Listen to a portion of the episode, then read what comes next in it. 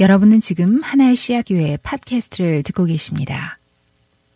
그 계속해서 저희가 아, 누가복음 아, 말씀 나누고 있는데 말씀드린 대로 아마 3월 말까지 저희가 누가복음을 좀 하고 그 다음에 좀 쉬었다가 아, 다시 올 것 같아요. 그래서 오늘 아, 누가복음 아, 강의 일곱 번째 예, 시간입니다. 그 여러분들 가운데 그 영화 미션 임파서블 좋아하시는 분들 예, 좀 계시죠? 뭐 저는 처음부터 재미 재미가 있었습니다. 어, 그 영화의 그 시리즈의 팬인데 뭐 아시는 대로 미션 임파서블의 영화의 주인공이 이제 탐 크루즈입니다. 예, 탐 크루즈가 이제 점점 늙어가죠. 저희 집에 그 DVD가 있는데 맨 처음에 나온 탐 크루즈와 요즘의 탐 크루즈를 비교해 보면은 어, 확실히 확실히 좀 어, 나이가 먹었구나라는 것을 어, 알게 됩니다. 어, 그 늙어가는 탐 크루즈가 스턴트맨도 쓰지 않고 직접 어, 연기를 한다고 뭐 이렇게 나오기도 하죠. 영화 속에 탐 크루즈를 보면은 그 이단 헌트라는 이름으로 그 IMF라고 하는 그 비밀 조직의 그 요원으로 어, 나옵니다. 그래서 어, 자시, 자신의 아내뿐만 아니라 중간 시리즈 2인가 뭐 이렇게 나오죠. 아내뿐만 아니라 그 누구에게도 자신의 신분을 밝히거나 어, 드러내지 않습니다. 그래서 어, 시리즈 중간에 보면은 평범한 어, 결혼 생활을 하는 탐 크루즈가 아내를 속이고 자신의 미션을 수행하는 그러한 장면들이 나, 나옵니다. 어, 평범한 남편 행세를 해야 하지만 동시에 자신이 몸담고 있는 어, 조직의 임무를 수행해야 하는 그런 긴장감이 그 영화의 재미를 좀 더해주기도 합니다. 어, 뭐 영화 속의 탐 크루즈야 영화니까 그렇죠. 좀 양반이겠지만 아마 저와 여러분들 가운데 어, 우리가 살아가는 일상 속에서 자신의 신분을 숨겨야 하는 경우는 아마 거의 없었을 겁니다. 혹시 모르죠. 여러분들 가운데 사실은 신분을 숨기고 살아가는, 살아가는 사람이 있, 는지도 이 가운데, 어, 알고 봤더니 신분을 숨기고 살아가고 있는 사람이 있는지도 모르겠죠. 예. 그런 경우는 되게 의외의 사람인데, 그렇죠? 예. 어, 신분을 숨기고 살아가는 경우는 없겠지만, 우리가 일상 가운데 숨기고 싶은 행동들이 있을 때가 있습니다. 그렇죠? 어, 몰래 어떤 큰 물건을 아마존에서 샀다거나, 아내 몰래 아마존에서 어떤 물건을 샀다거나, 혹은 상대방 모르게 과도하게 지출을 해서 어, 크레딧 카드 내역서를 감춰야 하는 그런 어떤 행동들, 숨겨야 하는 행동들이 어, 있게 되는데 그런 경우가 있다면 우리는 그런 순간에 어, 긴장하게 되죠. 평범, 평소에는 늘 평범했던 어, 일상 속에 어, 긴장이 끼어드는 그러한 순간들입니다. 어, 늘상 비슷할 것 같은 우리의 일상 속에 긴장이 끼어드는 또 다른 모습으로 텐션이 긴장이 끼어드는 그러한 순간들이 있습니다. 어, 여러분들 가운데 좀 놀이 사셨는지 모르겠지만 제가 요즘에 그 설교를 할 때, 설교 시작할 때 안경을 벗습니다. 안경을 쓰면 글자가 안 보이고, 어, 안경을 벗으면 그나마 글자는 보이지만 아직까지는 또 여러분들 얼굴도 동시에 볼 수 있어서 어, 설교를 시작할 때 항상 안경을 벗습니다. 잘 보이던 글자가 갑자기 보이지 않으면서 노안이 왔다라는 것을 깨달을 때 긴장하죠. 예, 콜레스테롤 수치가 높습니다라는 의사의 이야기를 들을 때 우리가 긴장하게 됩니다. 저울에 올라갔는데 이 정도일 줄 몰랐는데 몸무게가 확 늘어난 것을 발견했을 때 우리가 긴장하게 됩니다. 내가 더 이상 20대가 어, 아니라 30이 됐다라는 것을 됐어요? 30이 됐다라는 것을 깨달을 때 우리가 긴장하게 됩니다.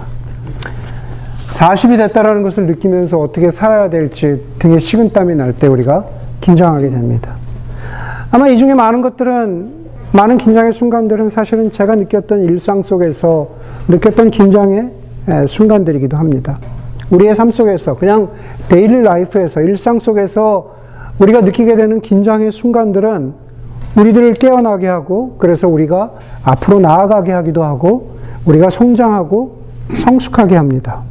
그래서 일상만 있어서는 안 되고 일상 속에서 긴장이 필요한 순간들이 많이 있습니다. 그리스도인의 삶도 마찬가지입니다. 우리의 삶도 그리스도인이라고 하는 우리의 삶도 일상과 긴장 사이를 살아가는 거죠. 영적으로 그냥 매일 똑같은 daily life, 영적으로 일상만 있는 삶이라면 우리의 영적인 삶은 언젠가 주저앉아 버리게 됩니다. 매일 똑같은 거죠. 자극이 없는 겁니다.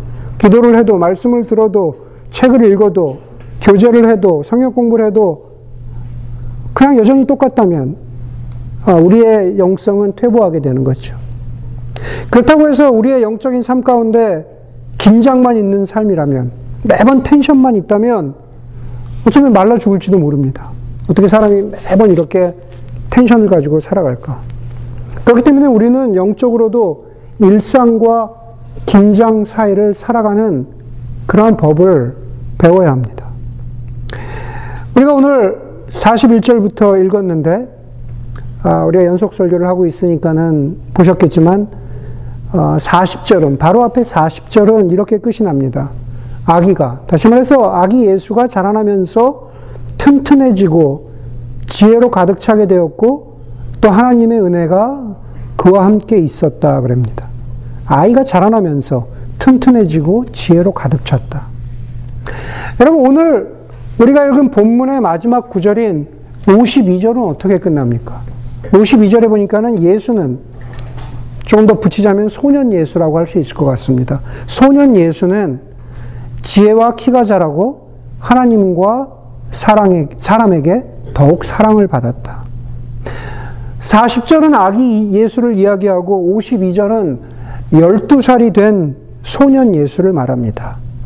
그 사이에 12년은 예수의 육체적인 성장이기도 하고 동시에 우리에게 영적인 일상과 영적인 긴장이 무엇인지를 가르쳐 주는 그리고 보여주는 12년이기도 합니다.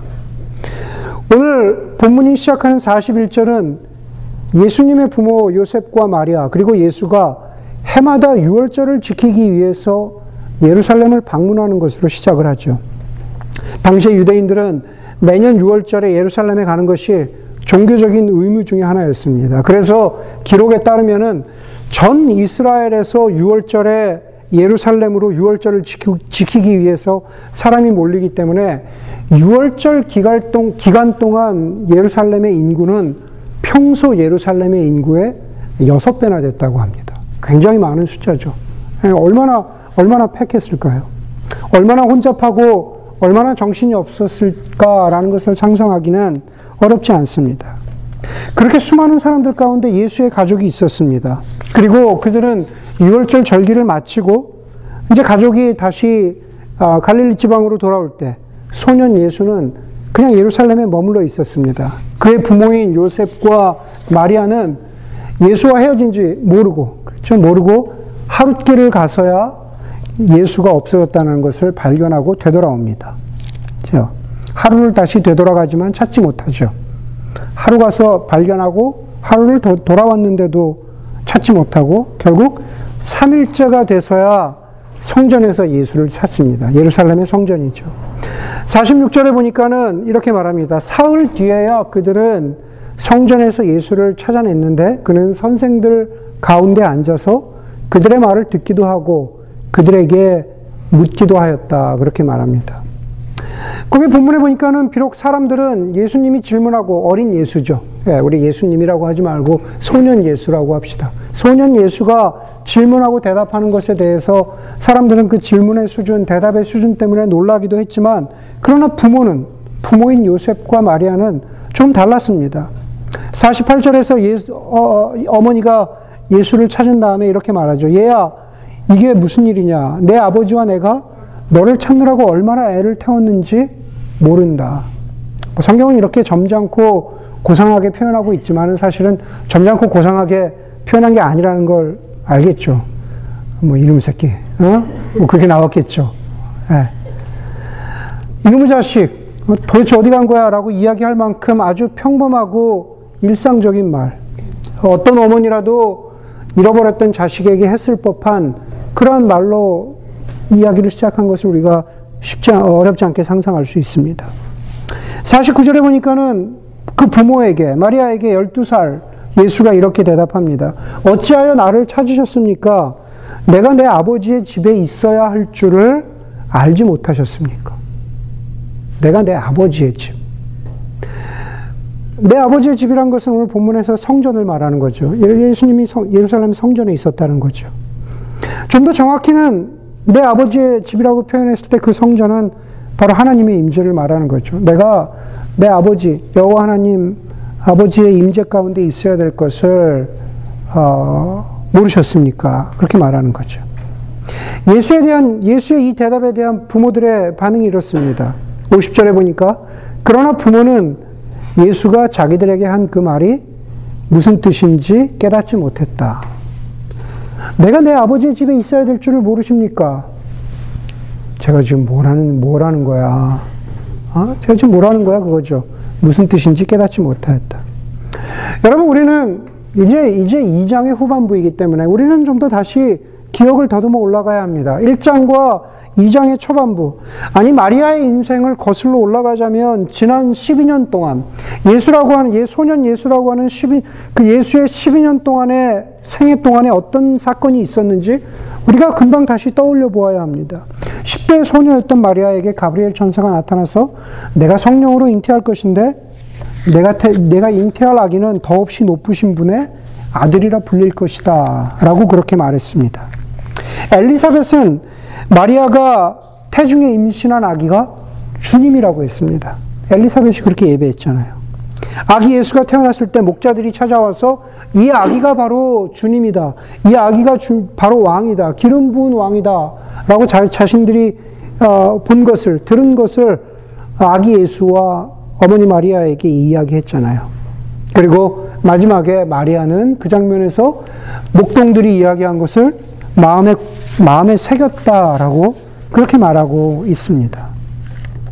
비록 12년의 세월이 지났지만 마리아는 자기의 마음 속에 목동들에게서 들었던, 아니, 천사가 자기에게 말해 주었던 그 말들을, 그 말들을 잊지 말았어야 했습니다. 그 말들 잊어서는 안 되죠. 우리도 마찬가지입니다. 마찬가지죠. 내가 지난주에 말했잖아. 우리 이런 약속 있다고. 그죠? 내가 이런 거 얘기해 줬잖아. 라고 했을 때 상대방이 언제? 여러분들 잠깐 언제? 네. 언제 말했어? 나는 기억 안 나는데. 음. 그럴 때 옛 어른들은 뭐 그러죠. 내가 속에서 열불이 난다든지 뭐 이렇게 네. 변하죠, 그렇죠? 아, 내가 한 말을 상대방이 잊어버렸을 때 어디 두고 보자. 라는 그러한 마음의 다짐을 우리는 하곤 합니다. 예, 나도 네 말을 잊어버릴 거야. 예, 이렇게 복수의 칼을 갈기도 합니다. 어, 소설가 아, 김훈이 쓴 수필집 중에 라면을 끓이며라는 어, 수필집이 있습니다. 제가 무척이나 좋아하는 수필집인데 어, 라면을 끓이며라는 수필집에서 맛에 대해서 이렇게 표현을 합니다. 맛, 테이스트. 맛이란 것은 그것을 입안에서 누리고 있을 때에만 유효한 현실이다. 그렇죠? 입안에서 누리고 있을 때만 유효한 현실이다. 요즘처럼 다시 표현하면 이런 거 이런 거겠죠. 아무리 인스타나 블로그에서 맛집 그림이나 음식의 사진을 봐도 소용없다는 겁니다. 라면 한 젓가락이라도 내 입에서 누리고 있을 때가 그게 진짜 맛이라는 거죠. 그렇죠. 맛과 말은 받침 하나 차이지만 제가 보기에 원리는 비슷합니다. 수많은 말들 가운데에서 기억되는 말만 유효합니다. 수많은 말들이 왔다 갔다 하는데 기억해 주는 말만 유효한 현실이라는 겁니다. 마리아는 자신이 낳았지만 바로 그 아들, 12살 된그 아들이 이미 그리스도라고 인정받고 칭함을 받았던 그 말들을 마리아는 잊어버렸습니다. 아마 어쩌면 지난 12년 동안 일상의 평범한 가정 생활을 하면서 자신의 아들이 누구였는가 하는 것을 완전히 잊어버렸는지도 모릅니다. 48절로 돌아가서 보면은 마리아가 아들 예수를 찾은 후에 이렇게 말하죠. 얘야, 이게 무슨 일이냐? 너 도대체 어디에 있느냐? 이런 거죠. 내 아버지와 내가 너를 찾느라고 얼마나 애를 태웠는지 모른다. 라고 성경은 기록하고 있습니다. 제가 주목하는 것은 내 아버지와 내가. 아버지 요셉을 말하죠. 비록 요셉은 예수 그리스도의 생물학적인 아버지는 아니지만은 당시의 기준으로 보자면은 사회적인 아버지는 맞습니다. 그렇죠? 예. 지난 12년 동안 길러줬으니까요. 그런데 어쩐지 마리아의 이 말이 어색해 보입니다. 아들 예수가 성령으로 잉태되었고, 아들 예수가 하나님의 아들인 것을 알고, 아들 예수가 기름 부은 왕, 그리스도라는 것을 안다면, 왠지 내 아버지와 내가 너를 찾느라고 얼마나 애태웠는지 모른다라는 말이 맞는 말이긴 한데 어떤 면에서 좀 어색해 보입니다. 아마 마리아처럼 마리아처럼 우리들도 마찬가지일 줄 모릅니다. 마리아도 우리 우리도 마리아처럼 그냥 아, 일상에 파묻혀 살면서 정말 기억해야 하는 말들이 있는데 그것을 잊어버리고 살고 있지는 않은지 우리가 한번 돌아보아야 합니다. 여러분, 성경은, 특별히 요한복음은, 요한복음에 보면은, 요한복음은 계속해서 예수 그리스도가 말씀이라고 말합니다. 말씀이신 성자 예수 그리스도께서 이 땅에 인간의 몸으로 오셨다고 말합니다. 예수는 바로, 바로 그 말씀으로 우리 가운데 말씀하시고, 말씀으로 임재하셔서 우리의 몸과 영혼을 바꾸셨죠. 우리를 새로운 존재가 되게 하셨습니다. 우리를 구원하셨다라는 뜻입니다. 우리를 하나님의 자녀가 되게 하셨습니다. 그것이 바로 저와 여러분들에게 벌어진 영적인 현실이죠. 우리의 신분입니다.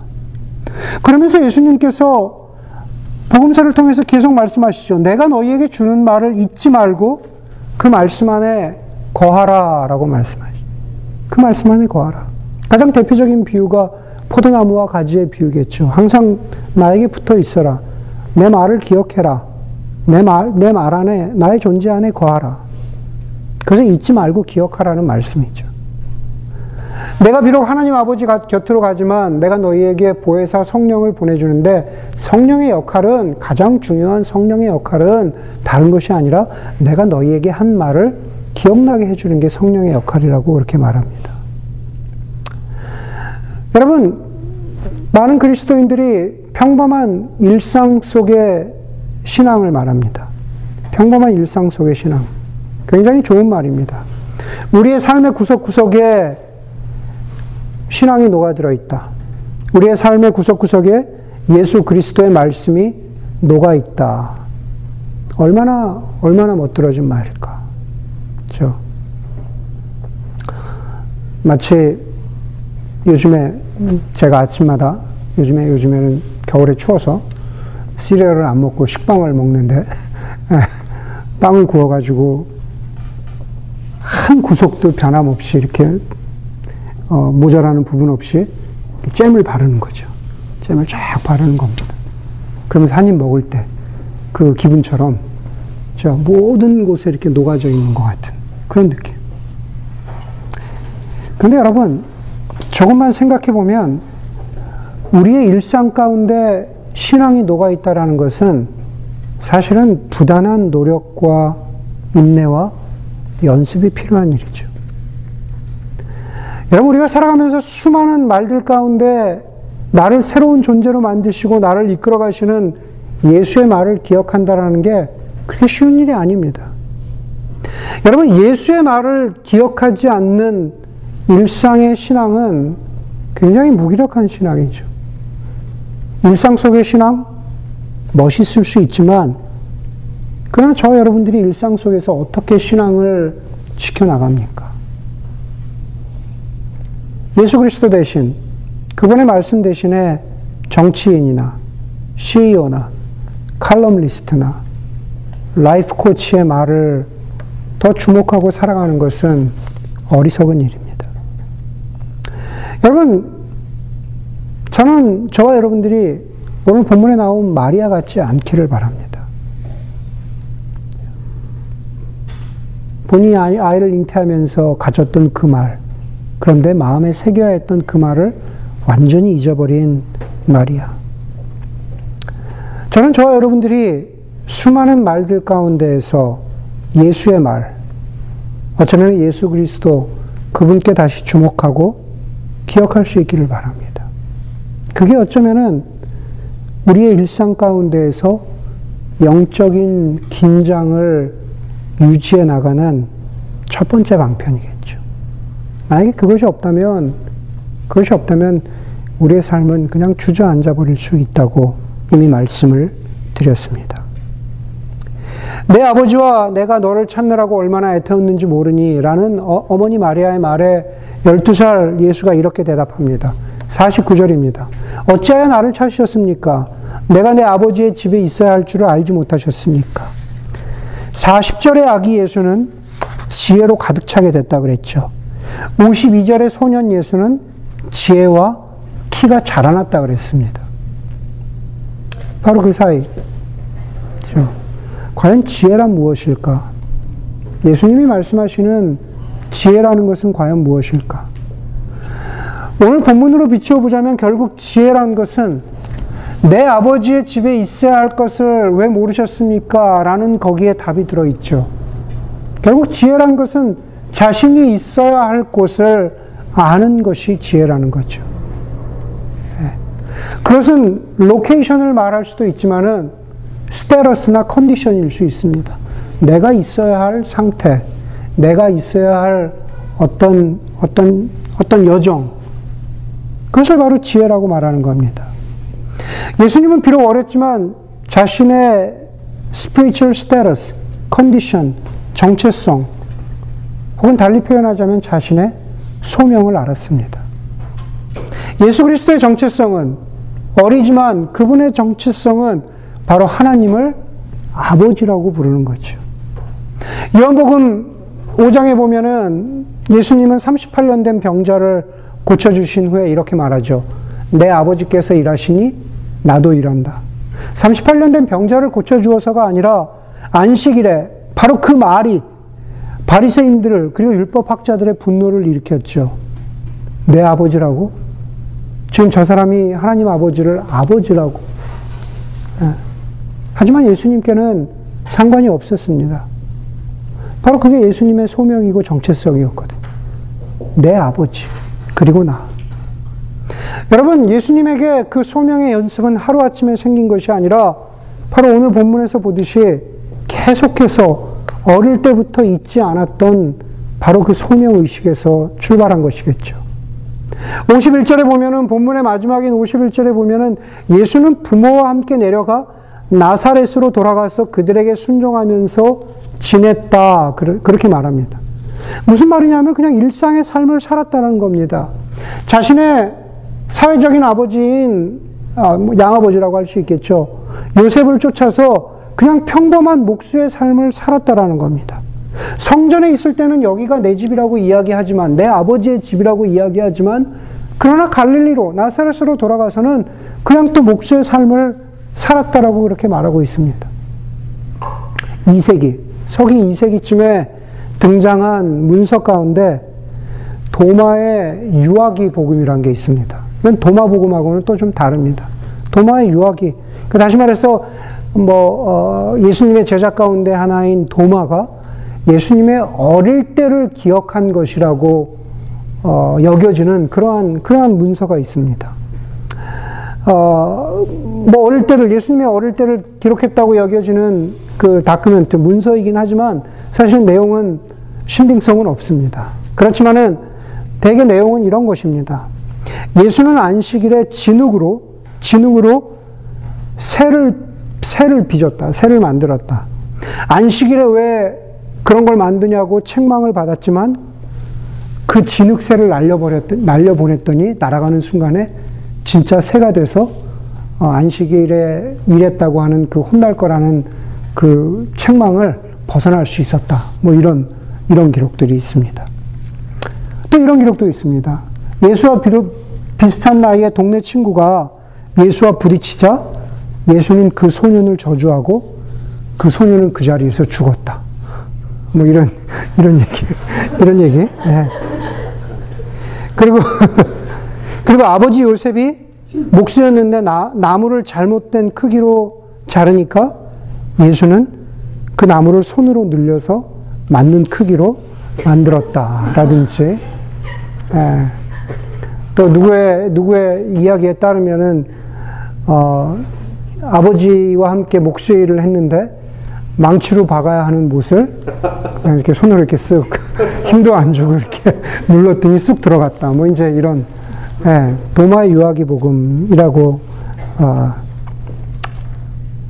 기록되고 있는 그런 책이 있습니다.